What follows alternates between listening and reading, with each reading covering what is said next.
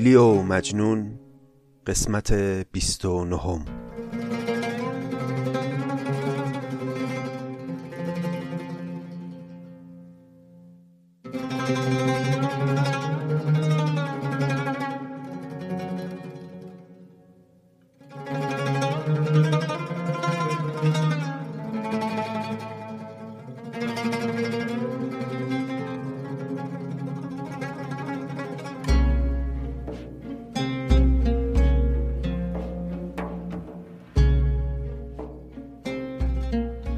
عزیزانم سلام. این صدومین قسمت پادکست نظامی گنجوی است.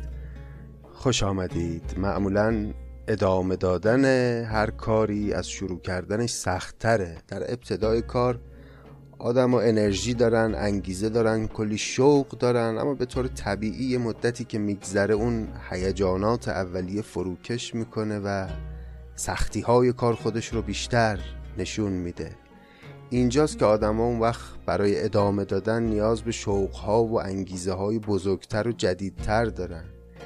نظامی هم میگه سخن را سهل باشد نظم دادن. بباید لیک بر نظمی ایستادن. و غرض این که اگر پادکست نظامی گنجوی امروز به قسمت صدم خودش رسیده قطعا بدونید که ما صاحب انگیزه ها و شوق های بزرگتری شدیم در طول این مسیر که این راه تونستیم بیایم و بدون شک این انگیزه و این شوق شما هستید. همراهی هاتون دوستی هاتون محبت هاتون تشویق هاتون حمایت هاتون باعث شده که ما امروز سر از قسمت صدم پادکست نظامی گنجوی در بیاریم و دمتون گرم. خیلی مخلصی. ما مشغول لیلی و مجنون هستیم و داستانمون رسیده به دیدار مجنون و لیلی بعد از مدت ها می‌خوایم در این قسمت ببینیم که چه در این دیدار خواهد گذشت. اما طبق معمول اجازه بدین ابتدای ابیاتی رو از مقدمه کتاب بخونیم بعد بریم سر اصل قصه. در قسمت قبل در مقدمه به یه بخشی رسیدیم که نظامی اونجا با ساقی حرف زد. یادی از مرگ پدر و مادر خودش کرد و غم از دست دادن اونها رو یه جورایی تجدید کرد برای خودش. و در پایان هر بخش دیدیم که از ساقی خواست که یه شرابی به او بده و تحمل این غم رو براش آسان بکنه. این درد دلهای نظامی با ساقی همچنان ادامه داره طولانیه و در اینجا نظامی می‌خواد یادی از دیگر گذشتگان خودش هم بکنه. بشنوید این ابیات مقدمه. رو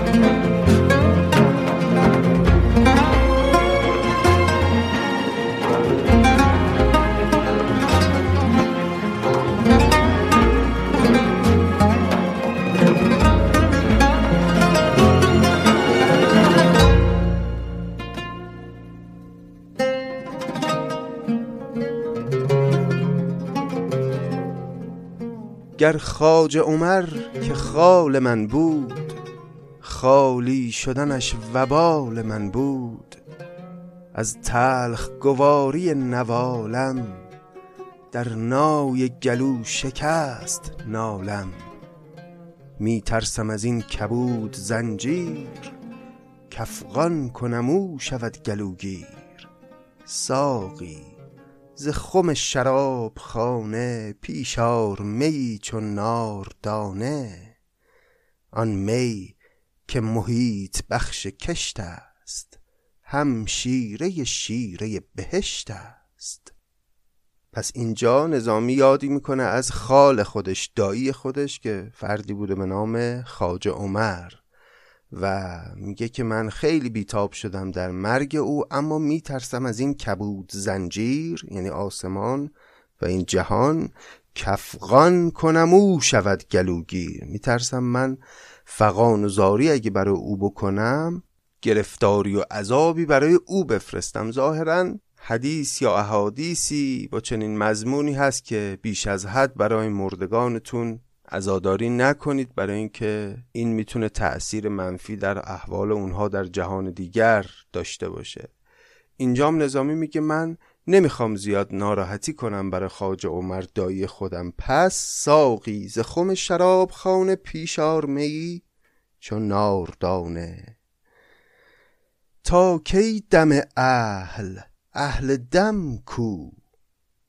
همراه کجا و هم قدم کو؟ نهلی که به شهد خرمی کرد آن شهد ز روی همدمی کرد. پیله که بریشم این کلاه است از یاری همدمان راه است. از شادی همدمان کشد مور آن را که از او فزون بود زور. با هر که در این رهی هم آواز در پرده او نوا همی ساز. در پرده این ترانه تنگ خارج و در ندانی آهنگ. در چین نه همه حریر بافند گه حله گهی حسیر بافند. در هر چه از اعتدال یاریست انجامش آن به سازگاری است هر رود که با غنا نسازد برد چو غناگرش نوازد. ساقی می مشک بوی بردار بند از من چار جوی بردار. آن می که اساره حیات است با کوره کوزه نبات است. با کوره یعنی اول هر چیز نوبر هر چیز.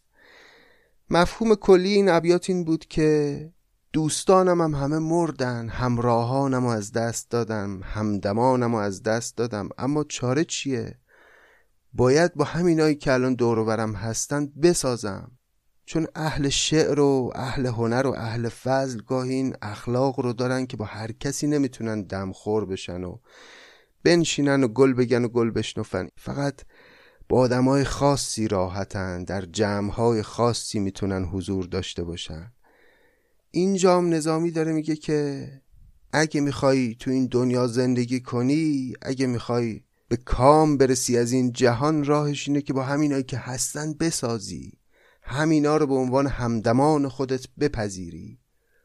در پرده این ترانه تنگ خارج بود در ندانی آهنگ. این قانون این جهانه در چین نه همه حریر بافند گه حله گهی حسیر بافند.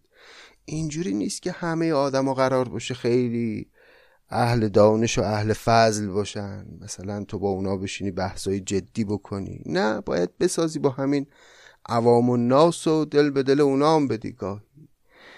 در نهایت از ساقی می‌خواد که یه می به او بده که او بتونه به هر حال تن به یک چنین احوالی بده. زین خانه خاک پوش تا کی زان خوردن زهر و نوش تا کی. آن خانه انکبوت باشد کو بندد زخم و گه خراشد. گه بر مگسی کند شبیخون گه دست کسی رهاند از خون. این ابیات نشون میده ظاهرا در طب قدیم از تار انکبوت برای مرهم گذاشتن روی زخم استفاده می‌کردن.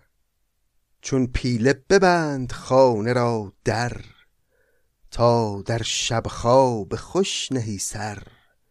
این خانه که خانه وبال است پیداست که وقف چند سال است. ساقی ز می و نشاط منشین می تلخ ده و نشاط شیرین. آن می که چنان که حال مرد است ظاهر کند آنچه در نورد است. خب البته این ابیات باز ادامه داره اما اجازه بدید همینجا متوقف کنیم این بخش مقدمه رو و ادامه سخنان و درد دلهای نظامی با ساغی رو بذاریم برای جلسه آینده و بریم سراغ ادامه داستان لیلی و مجنون.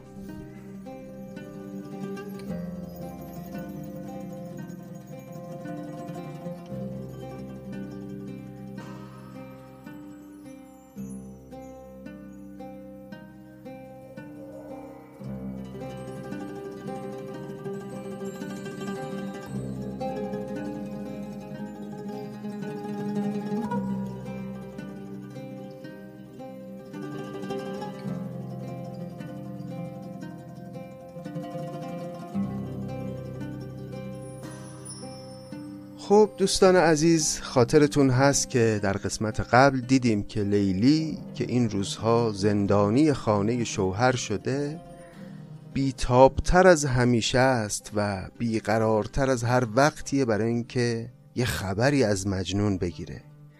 یه روز که شوهرش ابن سلام قفلت کرده بود و مراقبت های لازم رو به درستی انجام نداده بود لیلی فرصت رو مناسب دید و از خونه زد بیرون و به هوای اینکه خبری از مجنون بگیره بر سر یک راهی نشست و یه پیری رو اونجا دید.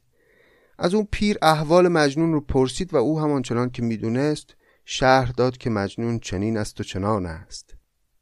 لیلی از این پیر خواهش کرد که بره و مجنون رو بیاره تا لیلی او رو ببینه. و یکم از اون شعرهای عاشقانش مجنون بخونه برای لیلی یکم دل این دختر سبک بشه.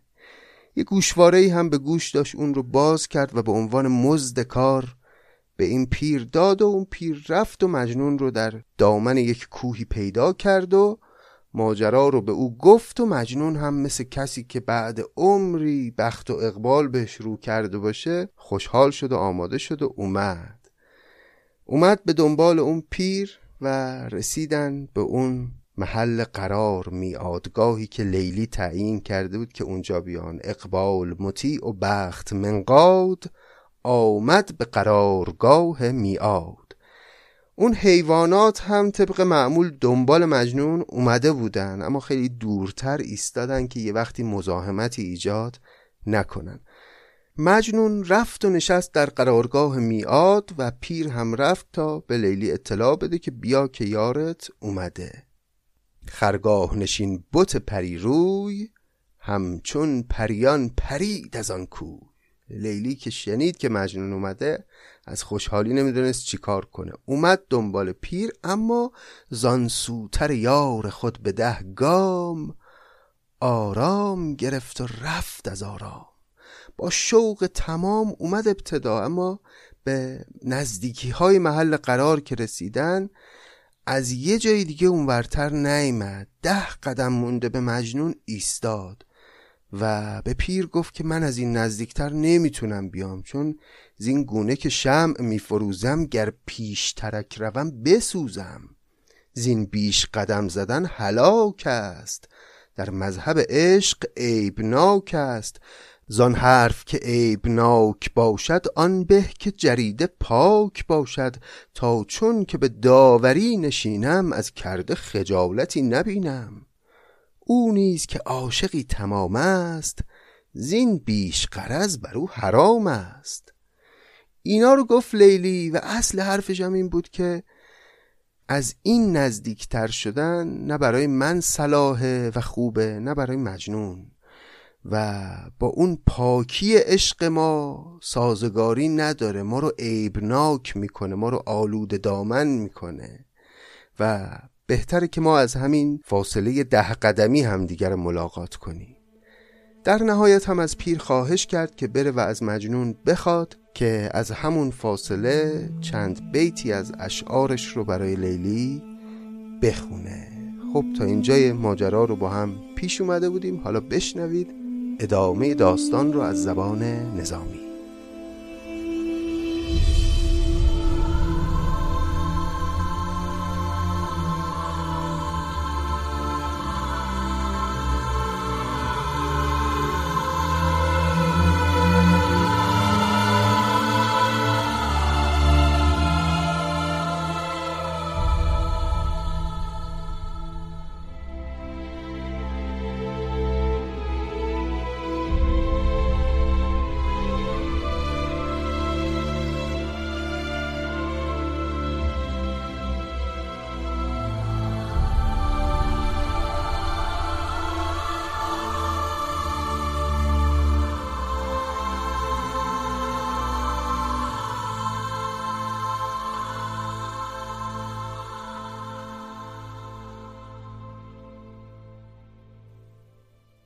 پیر از سر آن بهار نوبر آمد بر آن بهار دیگر دیدش به زمین بر اوفتاده آرام رمیده هوش داده بادی ز دریغ بر دلش راند آبی ز سرشک بر وی افشاند.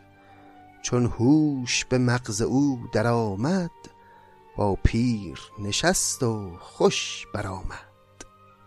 پس پیر همونطور که لیلی ازش خواهش کرده بود رفت به سراغ مجنون که از او بخواد ابیاتی از اشعارش رو بخونه. اما رسید به مجنون دید که بله او از هوش رفته. دیدش به زمین بر افتاده آرام رمیده هوش داده. تو حال خودش نیست.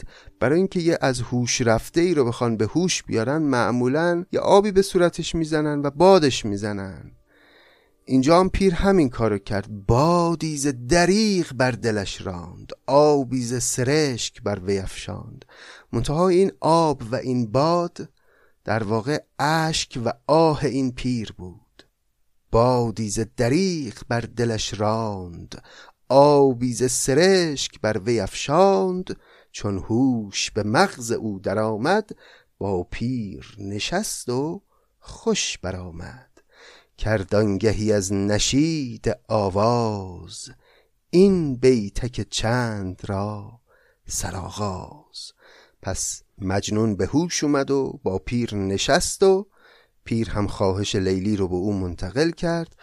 و حالا مجنون می‌خواد آغاز کنه به خوندن شعرش. در واقع این شعری که مجنون می‌خواد برای لیلی بخونه همون حرفایی که می‌خواد الان به لیلی بزنه اینا رو در قالب شعر میگه. آیا تو کجا و ما کجاییم؟ تو زان کی و ما تراییم؟ ماییم و نوای بینوایی بسم الله اگر حریف مایی. افلاس خران جان فروشیم.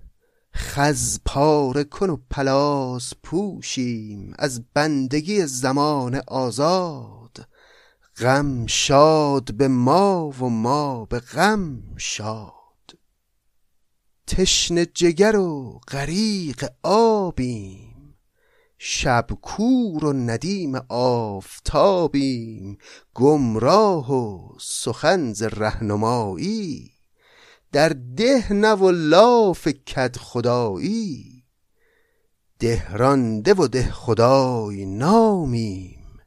چون ماه به نیمه ای تمامی همه این ابیات به این معناست که من مجنون اسمم بد در رفته که عاشق تو هم هر وقت میگن مجنون کنارش یک لیلا هم میگن. اسم من و تو رو همیشه کنار هم میارن. ولی من کجا و تو کجا؟ بی بهره ترین انسان از لیلی همین مجنونه. تشنه جگر و غریق آبیم. شبکور و ندیم آفتابیم. همون مفهومی که سعدی گفت در کوی تو معروفم و از روی تو محروم.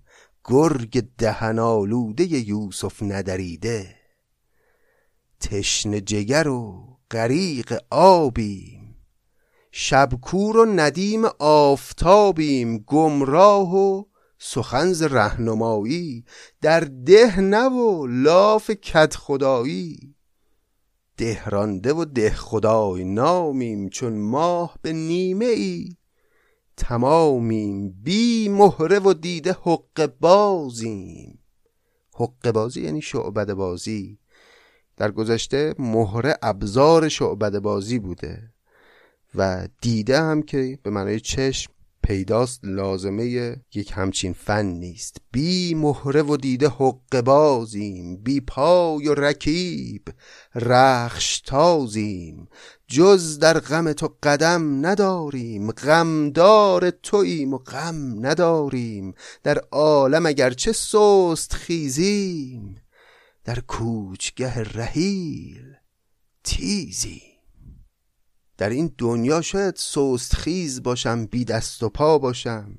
کاری از دستم بر نیاد اما در کوچگه رحیل تیزیم. اگه حرف مرگ باشه اونجا چابکم مشتاق مرگم. گویی که بمیر در غمم زار هستم ز غم تو اندر این کار. آخر بزنم به وقت حالی بر تبل رحیل خود دوالی. گرگ از دمه گر حراس دارد با خود نمد و پلاس دارد. حیوانات اگر پوستین به تن دارن و پوست پشمین دارن علتش اینه که از سرما میترسن. منو که می‌بینی لخت اورم برای اینکه هیچ حراسی از سرمای این جهان ندارم. دمه به معنای سرما گرگ از دمه گر حراس دارد با خود نمد و پلاس دارد. شب خوش مکنم که نیست دلکش. بی تو شب ما و آنگهی خش. حالا لحن مجنون یه خورده عوض شد رفت توی التماس لیلی کردن. معلومه که انتظار نداشته لیلی در اون فاصله بیسته. میگه دیر اومدی داری زود میری. شب خوش مکنم. شب خوش کردن یعنی خداحافظی کردن. که نیست دلکش. با من خداحافظی نکن این کار خوبی نیست. بی تو شب ما و آنگهی خش. مگه میشه شب من تو درش نباشی و خوش باشه؟ نا آمد رفتن این چه ساز است؟ نا کشته درودن این چه راز است؟ با جان منت قدم نسازد. یعنی که دو جان به هم نسازد. تا جان نرود ز خانه بیرون نایی تو از این بهانه بیرون. جانی به هزار بار نامه معزول کنش ز کار نامه جانی به از این به یار درده پایی به از این به کار درنه هر جان که نه از لب تو آید آید به لب و مرا نشاید. وان جان که لب اش خزانه است گنجینه عمر جاودان است. میگه می‌دونم چرا نمیای به سمتم اون دور ایستادی. برای اینکه تو جان منی و می‌بینی که من هنوز زندم جان در بدن دارم و می‌دونی که دو جان در یک بدن قرار نخواهد گرفت. خب عیبی نداره. بیا این جان دیگر منو بگیر. من اصلا این جان رو نمی‌خوام. این جان چه بهتر که بر لب من برسه برای اینکه اون جانی که تو هستی بیای و بوسه ای بر لب من بزنی. این جان از لبم خارج بشه و اون جان بر لب من برسه. هر جان که نه از لب تو آید آید به لب و مرا نشاید. وان جان که لب تو اش خزانه است گنجینه عمر جاودان است. بسیار کسان تو را غلامند اما نه چون من مطیع نامند. مطیع نامند یعنی ظاهرا مطیعن. این کسانی که از جمله شوهرت ادعای عاشقی تو رو می‌کنن اینا همشون دروغ میگن. عاشق تو منم. بسیار کسان تو را غلامند اما نچو من مطیع نامند تا هست ز هستی تو یادم آسوده و تندرست و شادم. وانگه که ز دل نیارمت یاد باشم به دلی که دشمنت باد. زین پس تو و من من و تو زین پس. یک دل به میان ما دو تن بس. وان دل دل تو چنین ثواب است. یعنی دل من دلی خراب است. صبحی تو و با تو زیست نتوان. الا به یکی دل و دو صد جان. در خود کشمت که رشته یکتاست تا این دو عدد شود یکی راست.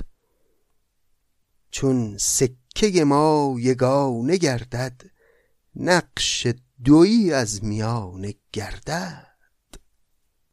بادام که سکه نقض دارد یک تن بود و دو مغز دارد. من با تو ام آنچه مانده بر جای کفشیست برون فتاده از پای. چقدر زیبا در لفافه داره نظامی این سخنان مجنون رو بیان می‌کنه. سراحتی آنچنان نداره اوایل سخنش مجنون برای اینکه بیا هم دیگر رو در آغوش بگیریم. ولی حرفش همونه. انگار هنوز چون ابتدای دیداری شرم حضوری داره مجنون خب بعد از مدتها داره با لیلا حرف می‌زنه و سختشه که بخواد به سراحت سخنان رو بگه. میگه من با تو ام آنچه مانده بر جای کفشیست برون فتاده از پای. اینی که می‌بینی من جلوی تو وایستادم این من نیستم. من واقعی الان در درون توست در وجود توست در کنار توست. این یه جسمیه که هیچ اهمیتی نداره. مثل کفشی که یه آدمی از پاش در میاره و میره. اون کفش نسبتی به اون آدم نداره. اون انسان رفته و الان جای دیگه است. این کفشی که اینجاست خب یه کفشه. این شخصی که تو هم داری الان می‌بینی روبروی خودت اون کفش است. منو می‌خوای پیدا کنی من پیشتم کنارتم. بادام که سکه نقض دارد یک تن بود و دو مغز دارد. پس تو هم خیلی سخت نگیر. در خود کشمت که رشته یکتاست. تا این دو عدد شود یکی راست. رشته من و تو یکتاست یه دونه است. چون سکه ما یگانه گردد نقش دویی از میانه گردد. آنچان من است با تو نور است. دورم من از آنچه از تو دور است. تن کیست که اندر این مقامش بر سکه تو زنند نامش؟ سر نزل غم تو را نشاید.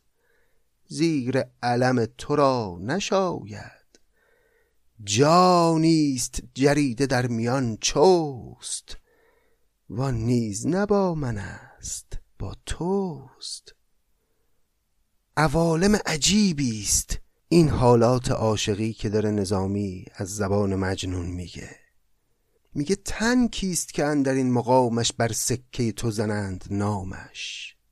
این حرف دو وجه داره. هم به این معنا که ما انقدر به هم نزدیکیم که معنا نداره این دوری که تو داری می‌کنی. ما هماغوش هم هستیم پس بیا و هماغوش بشویم. و هم به این معنا که اصلا ما نیازی به این هماغوشی نداریم. تن کیست که اندر این مقامش بر سکه تو زنند نامش.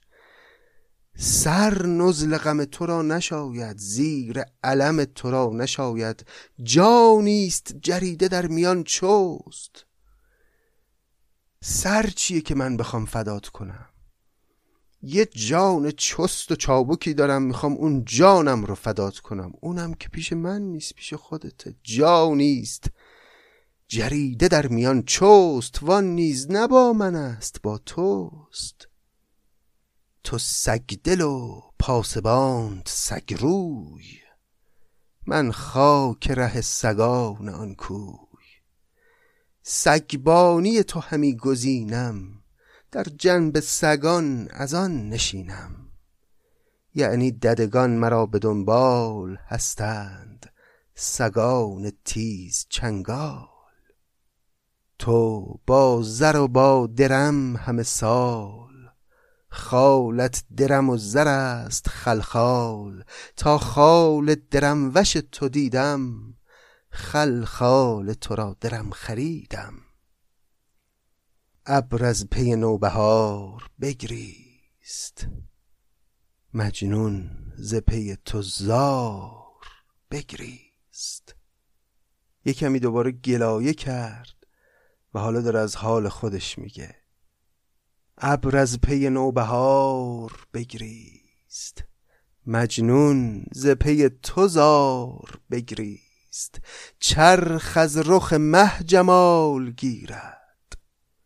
مجنون به رخ تو فال گیرد. هندوی سیاه پاسبان است. مجنون به بر تو همچنان است. بلبل ز هوای گل به گرد است. مجنون ز فراق تو به درد است. خلق از پی لعل می کند کان. مجنون ز پی تو می کند جان.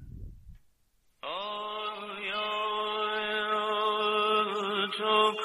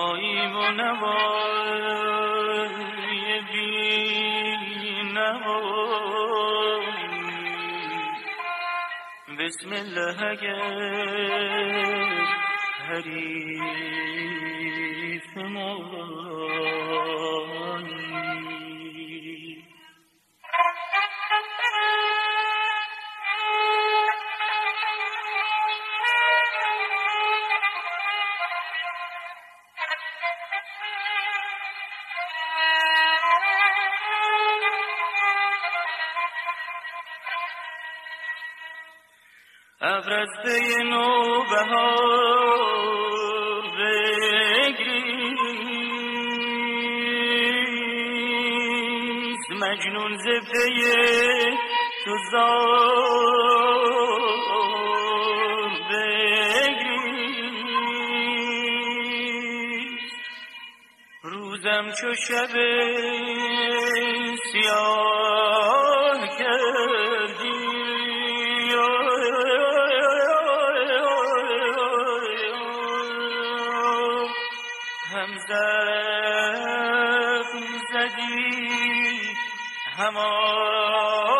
کردی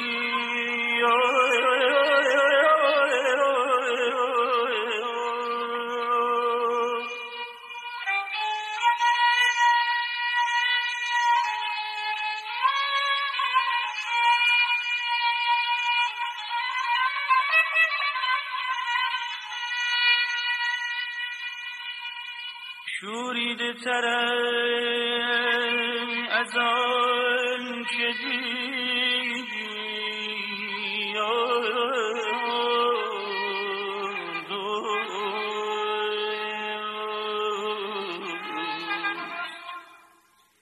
مجنون تر از آن که میشنیدی.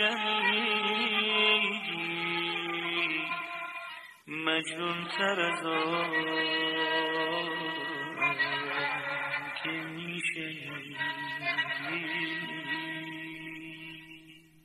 یارب چه خوش اتفاق باشد گر با منت اشتیاق باشد؟ محتاب شبی چو روز روشن تنها من و تو میان گلشن من با تو نشسته گوش در گوش با من تو کشیده نوش در نوش در بر کشمت چو رود در چنگ پنهان کنمت چو لعل در سنگ گردم ز خمار نرگست مست مستانه کشم به سنبلت دست بر هم شکنم شکنج گیسوت تا گوش کشم کمان ابروت با نار برت نشست گیرم سیب زنخت به دست گیرم. گه نار تو را چو سیب سایم گه سیب تو را چو نار خایم. گه زلف برافگنم به دوشت گه حلقه برون کنم ز گوشت. گاه از قصبت صحیفه شویم گه با رطبت بدیهه گویم گه گرد گلت بنفشه کارم گاهی ز بنفشه گل برارم گه در بر خود کنم نشستت گه نامه غم دهم به دستت. این ابیات شاید اروتیک ترین ابیاتی است که در تمام لیلی و مجنون تا اینجای کار خوندیم که به همون شیوه همیشگی نظامی که تو منظومه های دیگش دیدیم به زبان استعاره داره جذابیت های جسمی لیلی رو تصویر می‌کنه و آرزو می‌کنه. اون ابتدای سخن دیدیم مجنون وارد این عوالم به سراحت نمی‌شد. خیلی در لفافه می‌گفت که من دلم می‌خواد با تو هماغوش بشم. اما اینجا کاملا واضح داره آرزوی خودش رو میگه. یا رب چه خوش اتفاق باشد گر با منت اشتیاق باشد؟ محتاب شوی چو روز روشن تنها من و تو میان گلشن. من با تو نشسته گوش در گوش با من تو کشیده نوش در نوش. بنشینیم با هم به شراب خوردن در بر کشمت چو رود در چنگ پنهان کنمت چو لعل در سنگ. طوری در آغوشت بگیرم که اصلا پیدا نباشی از بیرون. گردم ز خمار نرگست مست مستانه کشم به سنبلت دست. دیگه می‌دونیم نرگس استعاره از چشم سنبل استعاره از زلفه. بر هم شکنم شکنج گیسوت. موهات رو به هم بریزم. تا گوش کشم کمان ابروت ابروانت رو نوازش کنم. با نار برت نشست گیرم سیب زنخت به دست گیرم. گه نار تو را چو سیب سایم گه سیب تو را چو نار خایم.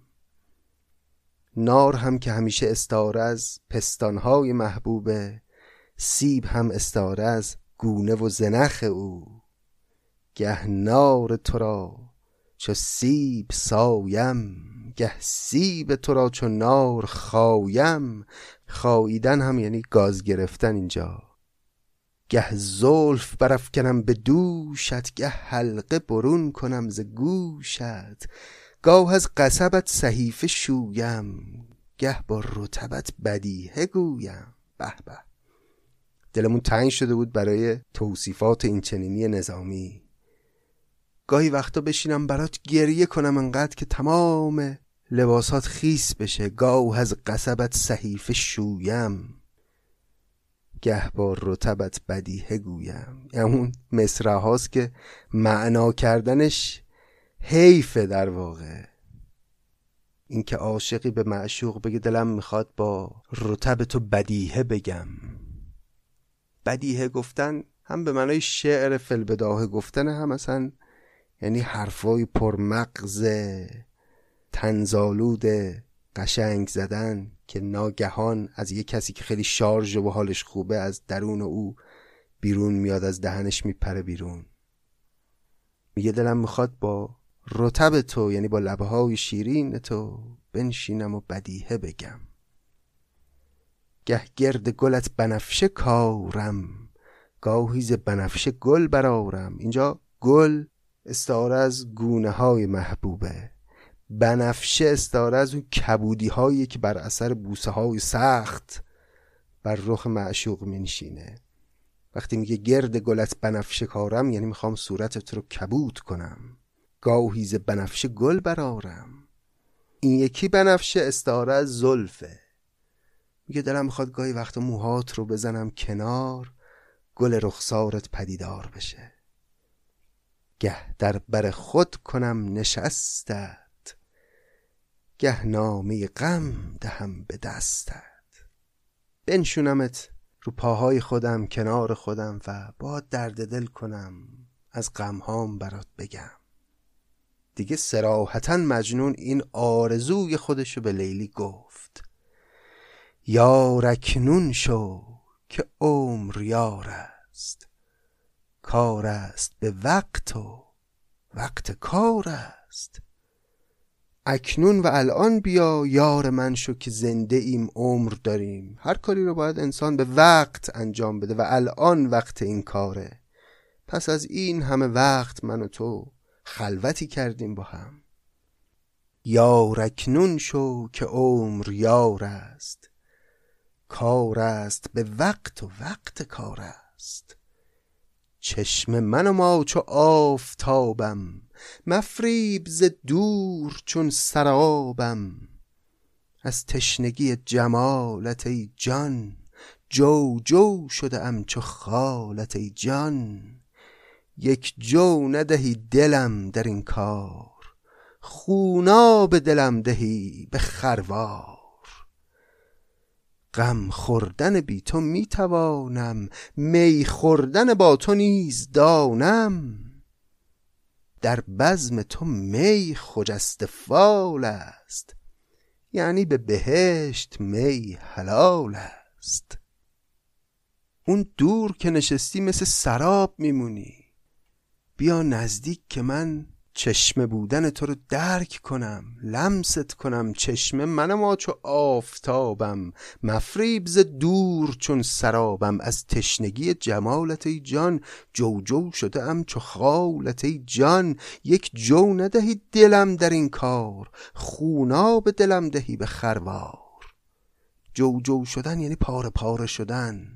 معنی سوخته شدن و سیاه شدن هم به نظر می‌رسه که داشته باشه مخصوصا در اینجا.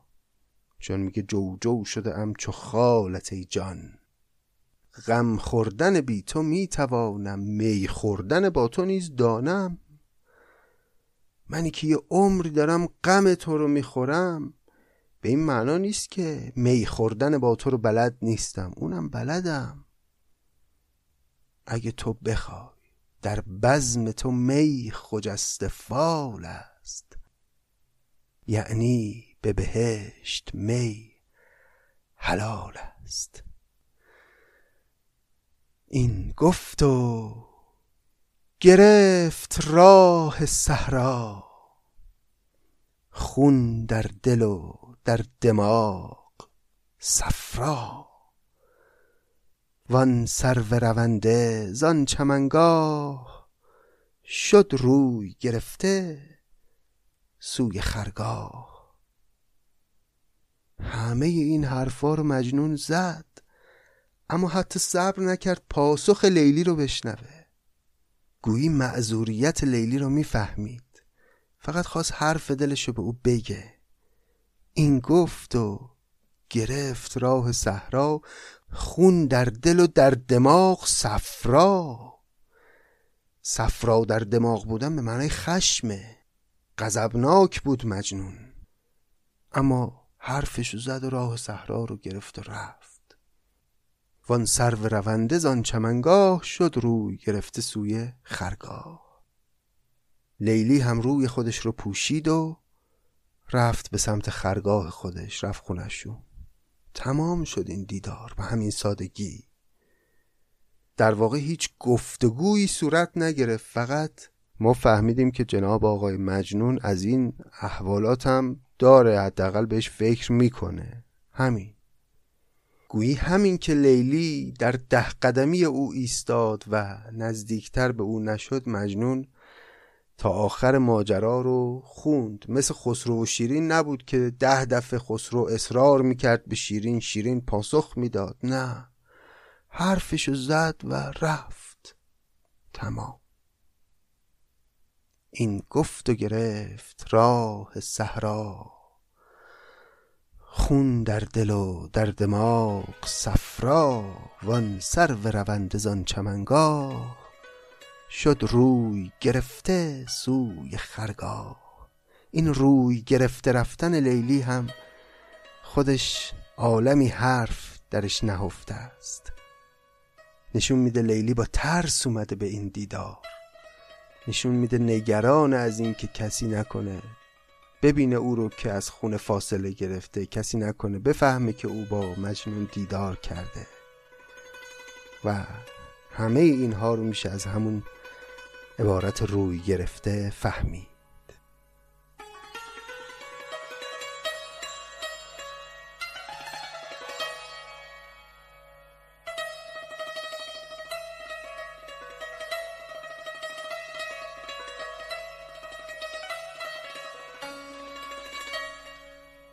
خب دوستان عزیز این هم از دیدار لیلی و مجنون که نتیجه ای نداشت و وسالی به همراه نداشت فقط. همین حسن رو داشت که مجنون دیگه هرچی تو دلش بود رو به لیلی گفت و شاید این دیدارک کوچک کمی از دلتنگی های لیلی کم بکنه. اجازه بدید ادامه ماجرا رو بگذاریم برای قسمت آینده. و همینجا داستان رو تمام کنیم. این صدومین قسمت پادکست نظامی گنجوی بود. ممنونم از شما که در این صد قدم با من اومدید. به قول نظامی سخن بسیار داری اندکی کن یکی را صد مکن صد را یکی کن. این صد قدم و اگه یه نگاه بهش بندازیم همون یکیه. در واقع یک حال یک دوستی است و یک یک دلیست که به لطف شعر نظامی نصیب ما شده. امیدوارم براتون مفید بوده باشه پادکست نظامی. اگر میپسندید این پادکست رو می‌تونید به دوستانتون و به علاقمندان به ادبیات معرفی کنید ما رو و اگر مایلید که از ما حمایت بکنید و پشتیبانی مالی بکنید از ما می‌تونید به سایت هامی باش برید که لینکش در توضیحات همین قسمت هست و از اون طریق کمک کنید به ادامه پیدا کردن این پادکست. روز و روزگارتون خوش آرزوهاتون محقق دلهاتون برقرار پریشانی هاتون جمع و شب و روزگارتون بخیر. خدا نگهدار.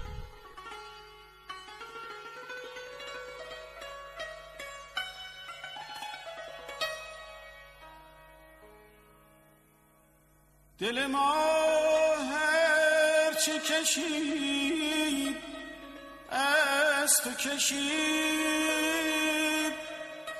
هرچه از هر که شنید از تو شنید. گنچه از راز تو بود شکافت گل گریبان گل گریبان به هوای تو درید به هوای تو درید.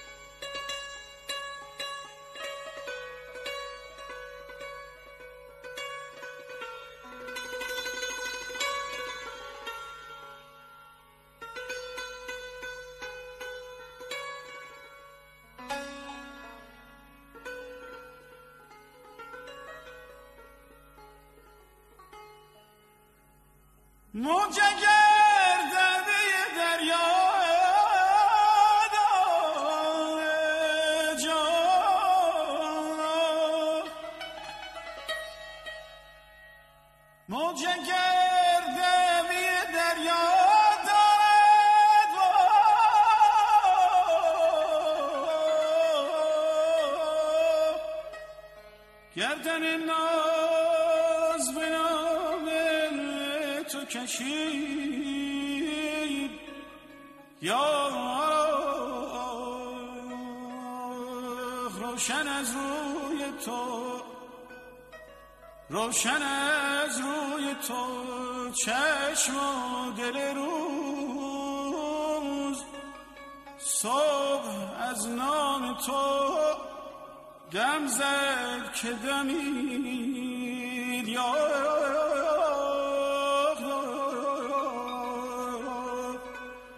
یا